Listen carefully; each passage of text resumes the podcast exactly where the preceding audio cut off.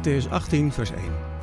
Op dat moment kwamen de leerlingen Jezus vragen: wie is eigenlijk de grootste in het koninkrijk van de hemel?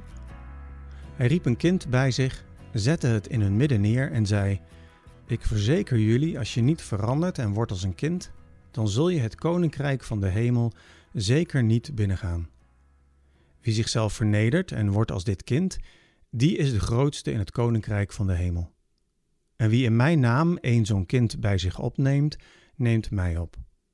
Wie een van de geringen die in mij geloven van de goede weg afbrengt, die kan maar beter met een molensteen om zijn nek in zee geworpen worden en in de diepte verdrinken. Wee de wereld met haar valstrikken. Het is onvermijdelijk dat er mensen ten val worden gebracht, maar wee de mens die de valstrik zet. We hebben de vorige keer al gezien dat kinderen letterlijk niet meetelden. Maar dat het nodig is om als de kinderen te zijn in het koninkrijk van God. Eigenlijk dus als iemand die niet meetelt. Als Jezus het heeft over het koninkrijk van God, over het koninkrijk van de hemel, spreekt hij eigenlijk over God die regeert als koning. Nu, mensen geloofden zeker dat er een dag zou komen wanneer God echt zou laten zien dat hij de koning is. En dan zouden ze bevrijd worden van de Romeinen en andere onderdrukkers. En wat nu het opvallende is aan Jezus, is dat hij vertelde dat Gods koninkrijk nu al aangebroken was in hem.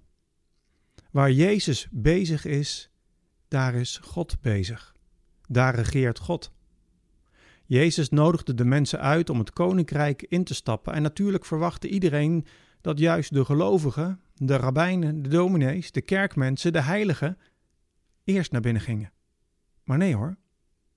Want niet de eerste zouden het eerst binnenkomen, maar de laatste. De verachten, de tollenaars, de hoeren, de lepraleiders, de demonisch bezetenen, de slaven en ja, ook de kinderen. Best heftig trouwens hoe Jezus dat zegt in vers vijf. En wie in mijn naam één zo'n kind bij zich opneemt, neemt mij op. Wie een van de geringen die in mij geloven van de goede weg afbrengt, die kan maar beter met een molensteen om zijn nek in zee geworpen worden en in de diepte verdrinken. En vers tien.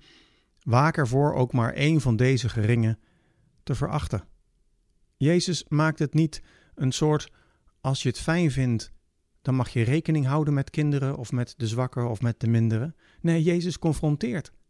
Het kind in het midden is niet alleen een, een discipelschapsmodel, hè, een voorbeeld dat ik zelf nederig moet worden en de laatste moet zijn. Nee, het gaat hier ook om de plaats van de ander in je midden. Stuur je die zwakkere weg? Laat je die verdwalen? Leid je die om de tuin? Dan kun je beter een grote steen om je nek hangen en in zee geworpen worden. Heel radicaal zet Jezus de kleine in het midden.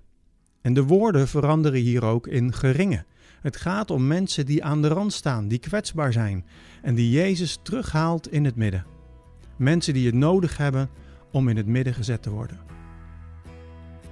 Wie zou Jezus vandaag in het midden zetten als voorbeeld?